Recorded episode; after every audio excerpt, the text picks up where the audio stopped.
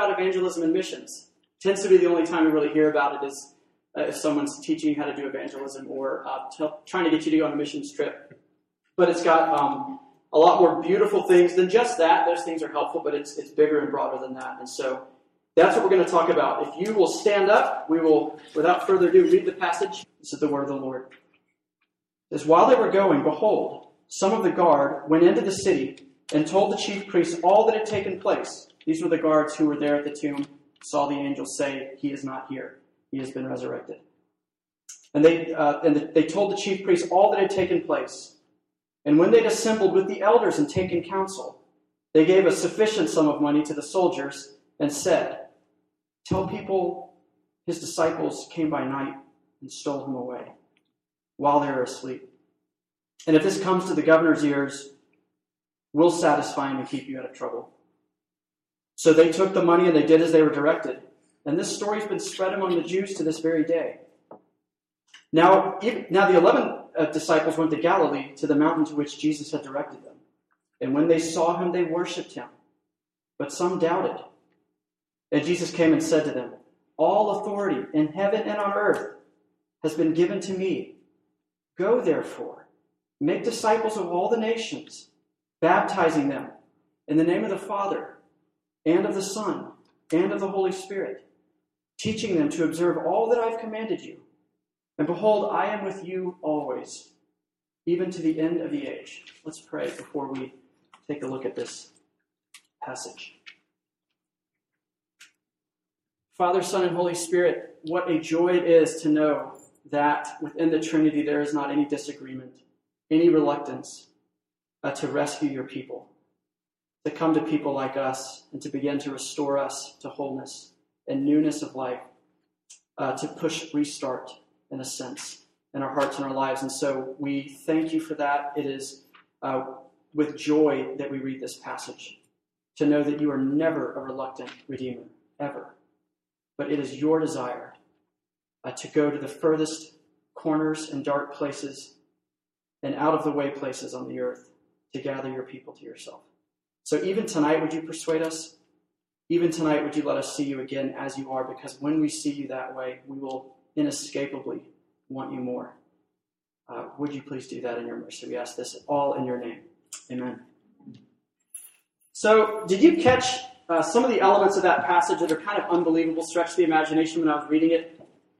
If you're at all like me, you've probably found yourself saying something like this If I could have been there, if I could have been there to see and touch the resurrected Jesus, if I could have seen the concern on his face for me, or his love on his face for me, then I would be able to believe more easily, or my faith would be stronger. If I was there, if I could have seen it. But didn't we just read a passage where there was a ton of people who were there, and that's not the way it panned out for them, right?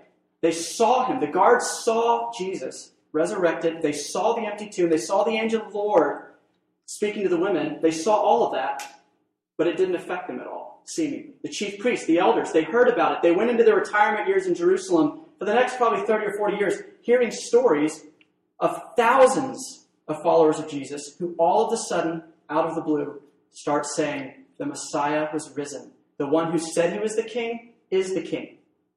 And guess what? Getting out of your grave, a dead person and then living and being resurrected was just as weird back then as it is now. It's not like they're mystical, weird, weak minded people who believed easy things. It was just as weird then, which is why it was, uh, which is why you got a lot of the reactions you did out of some of those people. But even today, we have this idea of the verification principle, maybe you've heard, or maybe seeing is believing. If I could have been there, I would have believed. But this kind of blows that out of the water in some ways, right? Because, here's why.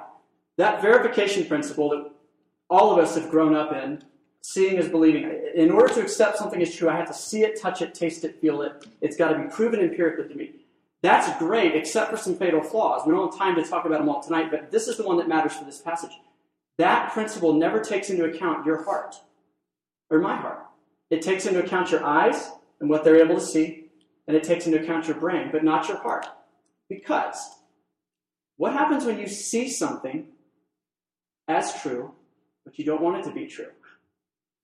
What happens when something is blatantly true right before your eyes, but you're deluded? You're in denial. You have a blind spot. You don't want it to be true because if it's true, it means rearranging everything. Going back to the drawing board. Seeing that the path you're on might be a dead end. That's very inconvenient. And the verification principle doesn't take that into account. Uh, and so this passage kind of pushes back against us because here's people who saw it and they didn't, a lot of them didn't believe, some of them did. Uh, but some of the, the first encounters of Jesus' resurrection seems like it was a blip on their radar.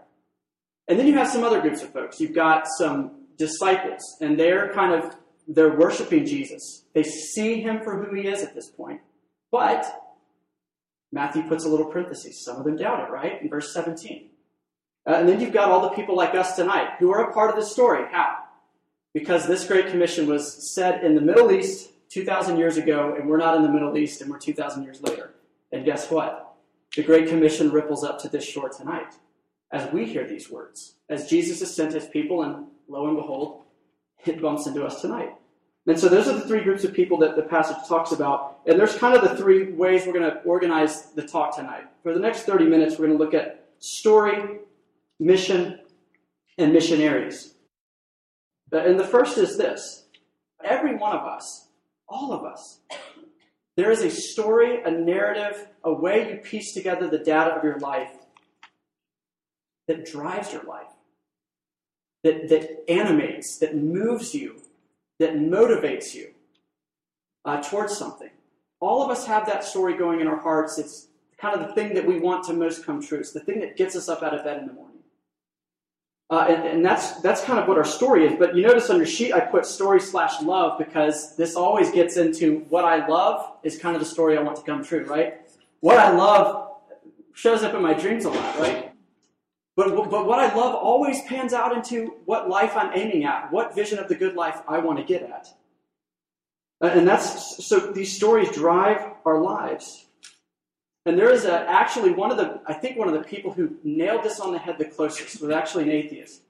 He's a young philosopher about my age who died a few years ago. His name's David Foster Wallace. Anyone heard his sermon? Uh, this is or his uh, commencement address at Kenyon College. This is water. Phenomenal. Recommend you go look at it tonight. The guy hit it on the head with something that you wouldn't think would make sense to him, but he saw it and he got it. And he said this, and pardon the long quote, but it's well worth it. He said this. He's talking about these loves that animate our lives, these things we have to have, these stories we live by. He says, in the day to day trenches of adult life, there's actually no such thing as atheism. There's no such thing as not worshiping. Everybody worships. The only choice we get is what to worship.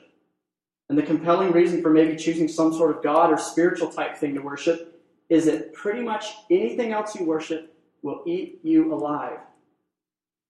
If you worship money and things, if they are where you tap into the real meaning of life, then they will never, you'll never have enough money. You'll never feel you have enough.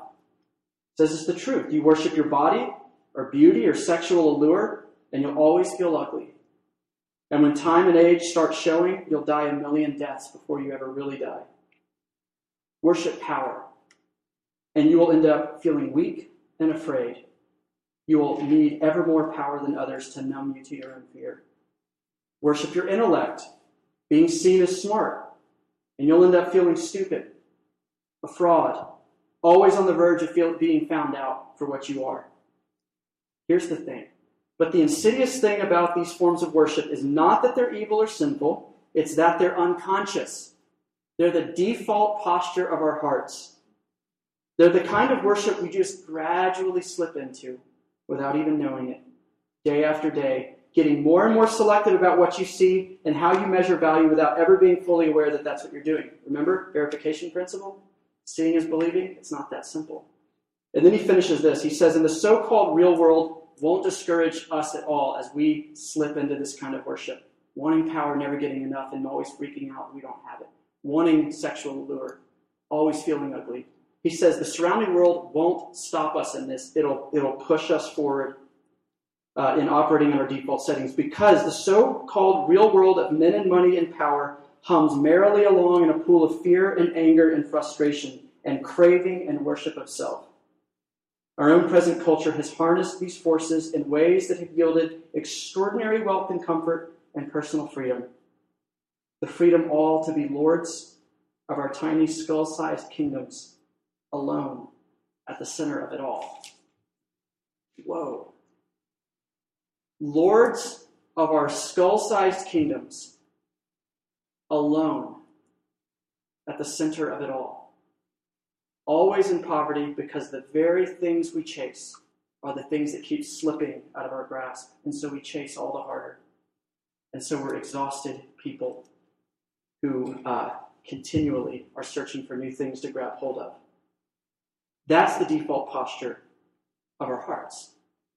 And did you catch what he said early on in his quote when he said, Worshiping God is the only thing you can worship, the only person you can worship that won't devour you.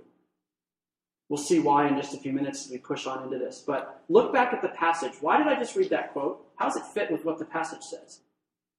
Well, where do you see those kind of worship things playing out in the passage? Because I said earlier, we usually think about this as an evangelism passage or a missions passage.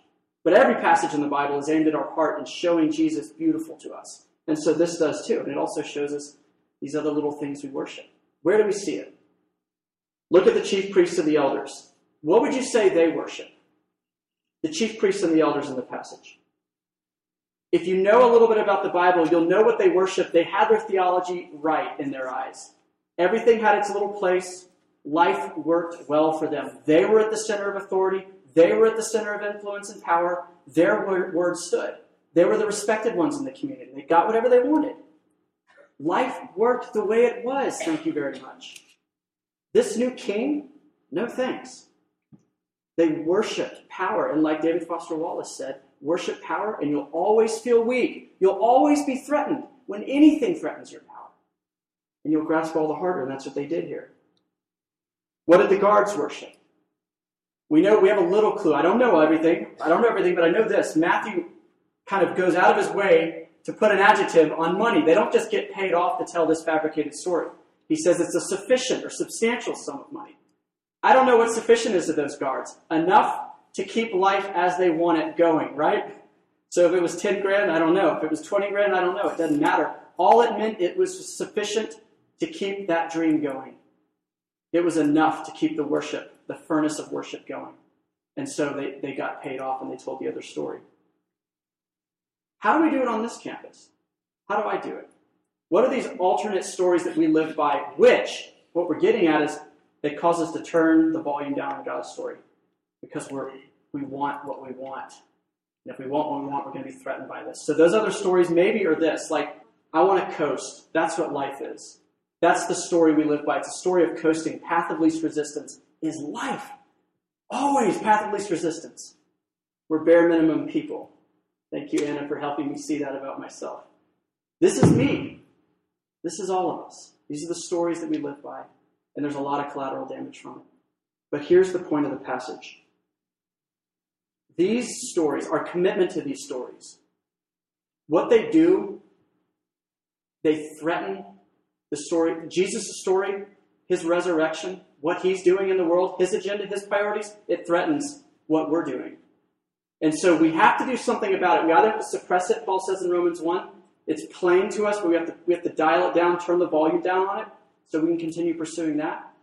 Or we have to all, all out reject it. And so they fabricate this story that somehow these disciples moved a several ton rock and got Jesus out. Maybe you've heard the G.K. Chesterton quote where he said, When a man stops believing in God, it's not that he believes in nothing, he believes in anything at that point. There's no more anchor, there's no more compass rose. You believe anything. And this is evidence of that. The chief priests, the elders of all people. This is like the Pope. It's like the Tim Keller of Jerusalem. They're the ones who don't get it. They're the ones who are bowing up their chest, threatened by this story because it threatens what they love. And so I've got to start asking these questions because I see myself in this passage. Do you see yourself in the chief priests and the elders too? The places we hang up the do not disturb sign on our hearts and the places of our lives? Lip service to Jesus, but please politely stay back. This is mine. This is my place. This is my pursuit. This is my goal. This is my love. It's better if you stay away. And so, uh, how do you, if, if it's hard for you to notice the places you tend to do that, where are the places that you tend to turn down the volume on God's story? You just you want to tune it out. You don't want to listen to it anymore. You stop going to certain people, certain places because you're always confronted with it. There, you stop reading certain books, you drift away. Those are the places we're kind of drifting into another story and are putting the do not disturb sign on our hearts. So, to sum up kind of the, the reactions that we see in the passage, one is resistance. And resistance comes up when another story or another love threatens our current story or current love. And then you get the honest doubt, like this hesitance. The word that they use there for doubt, it's kind of like a reluctance, a hesitance. Uh, you sure about this? Let me poke you and see if you're real, like Thomas did. Side note sometimes it's, it could be easy to say the Christians had a death blow, their king got crucified, they needed to invent a story to kind of keep this ball rolling into the future, to build the church. So they made up the story about the resurrection. But my question is if they did that, why do they keep including all of these embarrassing details that undercut themselves? Because Matthew goes out of his way to say, hey, before you think this is a clean, sanitized laboratory story, some of the apostles, some of the disciples doubted. Looking at Jesus like the light I'm looking at right here kind of light and glory. When they're looking at him and they're still and so you say, what is doubt? Doubt is where two stories, there's friction between them. Because you're kind of lost in the middle of two stories and you don't know which story to use to make sense of the other thing. And so we experience it as confusion, we experience it as doubt. And we tend to trust our doubts more than we trust what God is saying. We don't doubt our doubts the way we probably should. Doubts kind of becomes the inerrant um, truth teller in our lives instead of the Lord. And so that's what that's what honest doubt is uh, that, that shows up in the passage. And then the worship is the other one. We see Jesus for who he is, and we want him. We love him. We see him as beautiful. So beautiful that we'll ditch wherever we're on when we get those glimpses of him. So beautiful it pulls us away from what else we're on. What's the difference in the chief priests and the other people? We said there's a resistance, there's a kind of an honest doubt and belief, and then there's worship. The difference is what's precious to them, what's valuable, what they're worshiping. The David Foster Wallace quote, that's what's different between the two groups, and that's what shapes their response about whether they spread this story or whether they silence the story. Uh, that's the difference uh, that's in their hearts. This kind of pushes us into, into the second point. We talked about kind of these other competitor stories that pull us away from the true story. And so that means Jesus does a lot of talking about discipleship. And this is kind of where we weave back into maybe more familiar things you've heard on the Great Commission before discipleship or evangelism and that kind of stuff. Because the reason we have to start where we did a few minutes ago is because you have to understand the, this story doesn't go out into blank slates. We've got drawing all over our hearts. And so there's going to be kind of a little wrestle, a little rub when this story comes to us. And so that's what point number two is that discipleship. It's the process of trading one story for another story. Here's the key part one piece at a time. Slow process. Because did you catch how everything Jesus mentioned here is a process? Even in the Greek, when he says, go therefore and make all disciples, even that's a process word. It's literally saying, as you go, as you're going out into the world, make disciples. It's, it's not something just that you do, it's who you are now. You're a disciple maker. You're a multiplier. You're someone who helps others and lets them help you exchange pieces of our story and saying, I've been living by another, I've been living by another love here. And I need help recalibrating, recentering back to Jesus. And all these other process things, making disciples. How long does that take? Probably a lifetime. The Bible seems to presume that. So I have all of these letters addressed to kids and old people, all the way through. Making a disciple takes a lifetime. And so that's a lifetime process. Learning to observe, it's a lifetime process. When he says that in verse 20, and then teaching them to observe in verse uh, 20 as well. Lifetime process. The learning process. It's the learning curve. It's full of confusion. It's full of two steps forward, one step back kind of thing. That's the kind of process Jesus is sending out his church into the world. And you can think about it like this. Uh, I don't even remember when this was, maybe 2004 or 2006. There was that gigantic um, Boxing Day tsunami in uh, Sri Lanka and uh, some parts of Indonesia. There was an earthquake. One of the strongest, most powerful earthquakes ever recorded on the Richter scale happened deep, deep, deep, deep, deep in the ocean as these two gigantic plates were shifting apart. And the, the danger of that was not the earthquake. The danger of that was that it displaced so much water that this gigantic force, hundreds of miles an hour, like they said, like something like hundred times more powerful than the Hiroshima uh, nuclear blast. This kind of force is radiating out from that epicenter. And on the near shores, it wiped everything out. The, the it, it cleansed it in a sense. Beaches actually looked kind of clean because all of the hotels, everything there was just wiped away.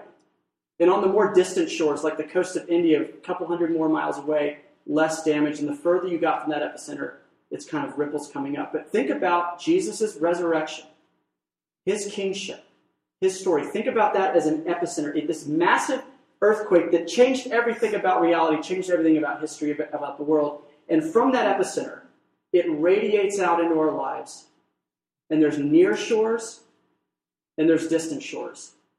And discipleship covers kind of this process of, of knocking down and building up, pushing over and renewing. It covers both the near and the far shores as those ripples wash up shore. But it's grace it's renewal, it's restoration. And so these little ripples, the gospel is kind of the tide of Jesus continually washing over us. Little ripples, big crashes. And so maybe you have times in your story where you've had huge crashes. That big wave comes and it wipes stuff out. Maybe you got converted and you immediately knew the relationship I'm in. It, it grieves Jesus. It grieves the Spirit because of what I'm doing. This has to end.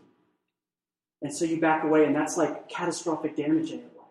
Or you say, I've got to fess up, I've got to come clean about something I've done. A big wave, a near shore. But when we're 80 years old, there's still going to be ripples coming up into our lives, probably further distant shores, where it's harder to recognize his story kind of wrestling with ours and recentering us on him, pulling us back to his love. But there will be those places where his story comes in like the little ripple and moves it around. And so discipleship is kind of like being there as the waves come in. So what are the implications for us? Like nitty gritty, because discipleship's a big word. If you've been around to a lot of other ministries or a lot of other churches as you grew up, it's probably a word you've been hearing your whole life. What does this have to do with what kind of how we experience this kind of stuff? First, we can say this: it is helpful to have some structure to discipleship, because Jesus is saying all of these processes. Make disciples, teach them to observe everything uh, that I've commanded you. However, it's not as simple as put someone in a program, make someone memorize some Bible verses. And it's not as simple as having some structure where someone who's arrived trains someone who hasn't arrived, because nobody ever arrives. Jesus arrived. And you arrive only in case, only if, if, if we're connected to Jesus. And so that's also not something that's particularly helpful. But here's what is helpful, I think. If all of these are lifelong processes, all of these things Jesus says that disciple making is, it's all a lifelong process. Doesn't it presume that we've got to know people and people have to know us if we're going to kind of get in the trenches and help each other see the places our blind spots, help each other see the places where we're not living, we're not animated by Jesus' love for us, we're not animated by the gospel, by some other story. And so, if we're going to help people become disciples of Jesus, followers of Jesus. It would, it would stand to reason that we have to know them. So, because it's a, this ongoing process of these little tides and ripples uh, hitting the shore. This does not sound very conventional. It sounds backwards, but it's not. I have a professor at seminary that said instead of evangelizing non Christians and discipling Christians, we need to disciple non Christians, those far uh, from faith in Jesus. And we need to evangelize those near to Jesus. And here's what he meant by that the gospel is not something for outsiders, it's something for the whole world because it's good news. It's that breaking news on the bottom that changes everything. The gospel's for everybody. It's, we never graduate beyond it. Our discipleship programs never say, okay, chapter two, now that you've heard that, now you move past Jesus and let's get down to some techniques. It's always Jesus. It's always Him. Always grace. Always faith. But he says, so, so evangelism is for everybody. And we need to be reminding each other of that. We've got to be talking about the basics of the gospel with each other and finding creative, agile ways to kind of come in each other's side doors where we're not expecting and say, Brother, this is better news than you're thinking right now. You seem dejected, you seem exhausted, you seem weary, you seem discouraged. Listen again. I'll try to tweak it. I'll try to find a way to get through to you in the midst of the doubt or discouragement. This is good news. That's what it looks like for Christians to evangelize each other, to tell the good news to each other. But he also said we disciple those outside, those far. Here's what he means. It happened to me. Um, Sid used to say a lot to you guys belonging before believing. That's what it means to disciple those outside. It's to let them try on the clothes of Christianity before they walk out of the store, in a sense. How does this fit? How does it feel when you walk around? Imagine life with a king like this. Imagine life without the burden, the backbreaking burden of all of your past and, and, and the recognition that your future is probably not going to be much better. Imagine that. Uh, Dr. Leonard, my professor, said this. He said, by using, uh, how do we disciple those outside? He said, by using every circumstance, every question in their lives as a window into what it means to follow Christ. This is the everyday stuff that comes up over uh, getting lunch in Corbett or something. We use every question, every circumstance in their lives with everybody, not just, not just those outside, but insiders as well as a window into what it means to follow Jesus. And we change the focus of our conversations from how do I get to heaven when I die to how does, how does Jesus bring heaven down to earth uh, to bring uh, new life now uh, and later. And, and I told you earlier that this happened to me. I was converted my last year um, as an undergrad in my fraternity, and my, my, my buddy Jason. Uh, we would go out to this place called Moe's, the burrito joint I remember almost all of our conversations at Moe's. Jason didn't know I wasn't a Christian because I thought I was. Uh, I was raised in the church. I just felt feeling um, completely hollow and distant from God all the time as normal. Um, but Jason would, would go out to me. He never treated me as a receptacle to jam an agenda down. He honored me. He knew my story. He knew how to connect God's story to my story. He knew how to reorient me. And I gradually came to the conclusion I say I know God, and Jason says he, he knows God. But apparently it's two different gods. Because the one I know isn't at all like the one he knows. The one I know uh, seems to be dead, seems to be distant, seems to be deaf, uh, seems to be clumsy. But the one he knows is agile, like a football player, can get around, meet him wherever he is, Always meet him where he is, quick in his step. Always beautiful, always sophisticated. His words always hit the mark. That kind of God who gets what life was like in Jason's skin. And he talked about his struggles, he talked about his doubts, he talked about the whole gamut of it. And he was shocked to hear that a couple of months later, Jesus gave me eyes to see him for who he really is. And I inescapably wanted wanted to, wanted more and more and more and more of him. I have to have him. Because he said, I didn't even know. But what was Jason doing with me? He was discipling me all along. He was making a disciple. He just didn't have the inconvenience of trying to strategize and think about what he was doing, and so it actually came off really normal. It was never really weird. But isn't that a great picture of a normal way to love people? Because this is what Jesus said. You remember the Genesis sermons from way back in August or September. What was God's original purpose for his people? To fill the earth, to be fruitful, to fill the earth with God's glory, to reflect him to the world. You are blessed to be a blessing. You are not blessed to be blessed. We are blessed for another purpose. We're blessed to be a blessing to the nations. This is the last point where we talk about missionaries people who are on mission, nomads, people who are always on the move, going somewhere, whether it's across the hall, whether when you're married it's across the kitchen to talk to uh, a spouse who's angry with you or you're angry with them, or a confused spouse or a kid one day. We're people on the go. We're moving out with the gospel. And so uh, this is the be a, you're blessed to be a blessing. Here's the point. We are to be rivers of God's grace, not reservoirs. You are a river to water the people downstream from you. If you have been made alive in, alive in Jesus, don't think that Him saying you're forgiven is the end of the matter. That's step one. He forgave us to live with Him forever, and He forgave us to be a blessing to the whole world. So that, like we said last week, when the world sees you, the lines are a little bit more blurred between you and Him. Uh, and they see you and they want Him the way I saw Jason and wanted God for that. And so we're rivers, we're not reservoirs. We're not to collect. Because when it collects, it gets stagnant, like a pond that never has an outlet to it. We're to be rivers. There should be a drainage, a drainage shelf on the other end of our pond that's just watering the people downstream, lest people starve, uh, lest people go weary downstream from us in our relationships. The last thing I'll say is this, and give you an illustration for it that I think kind of wraps up this passage really well. Jesus says, All authority on heaven and earth is mine. That's what the devil promised him earlier, remember? Jesus did it the hard way. He died for his people, he laid down his life for you.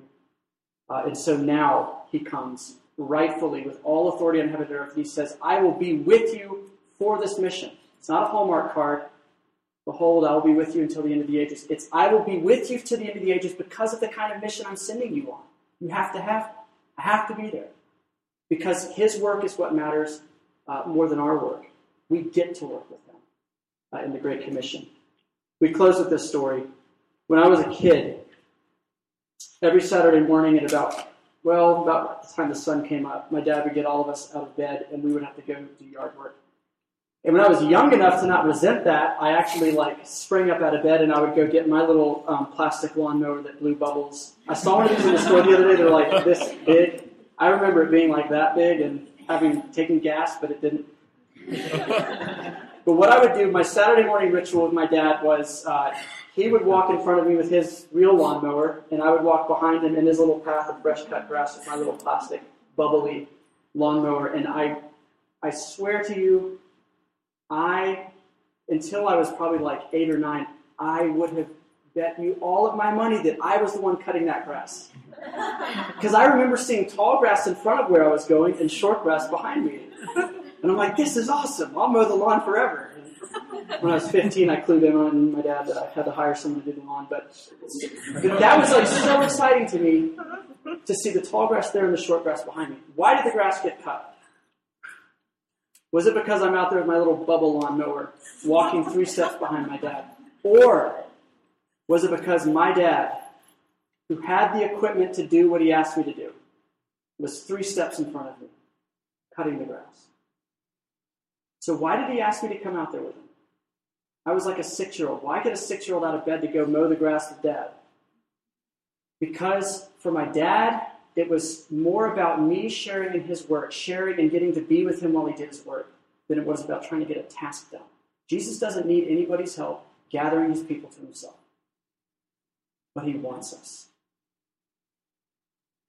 He gives you authority, he gives you power, he gives you grace, he gives you strength to walk three steps behind him. And so when you see cut grass, when you see fruitfulness coming on your friends or in your own life, or you see people saying, I want the Jesus you seek. Praise the Father. Praise the Son. Praise the Holy Spirit to say in this passage, go out into all the world because we're three steps in front and we're three steps behind you. And all of our resources are with you. That's what the Great Commission is about. It's a way of life. It's not something we do. It's a way of life. It's who we are now. Um, let's pray that we will both be recipients of this commission hearing the gospel as we need it, but also participants in it. Lord Jesus, uh, we do thank you that uh, you are the Lamb who is slain. You are the one who gave up all that you had uh, so that we might gain all that you had. Um, and so we thank you for that. Father, I pray for um, I pray for everyone tonight that you would remind us that we're you call us to be rivers the way you are a river. You did not hoard your grace. You did not hoard your kindness, but you spilled it over the world. You poured yourself out. We want to be people who splash the water of grace on others. Forgive us for being stagnant reservoirs. Teach us to dig ditches to water people around us that they might see you as you are as well. We ask this in your name because we really do need you to do this for us.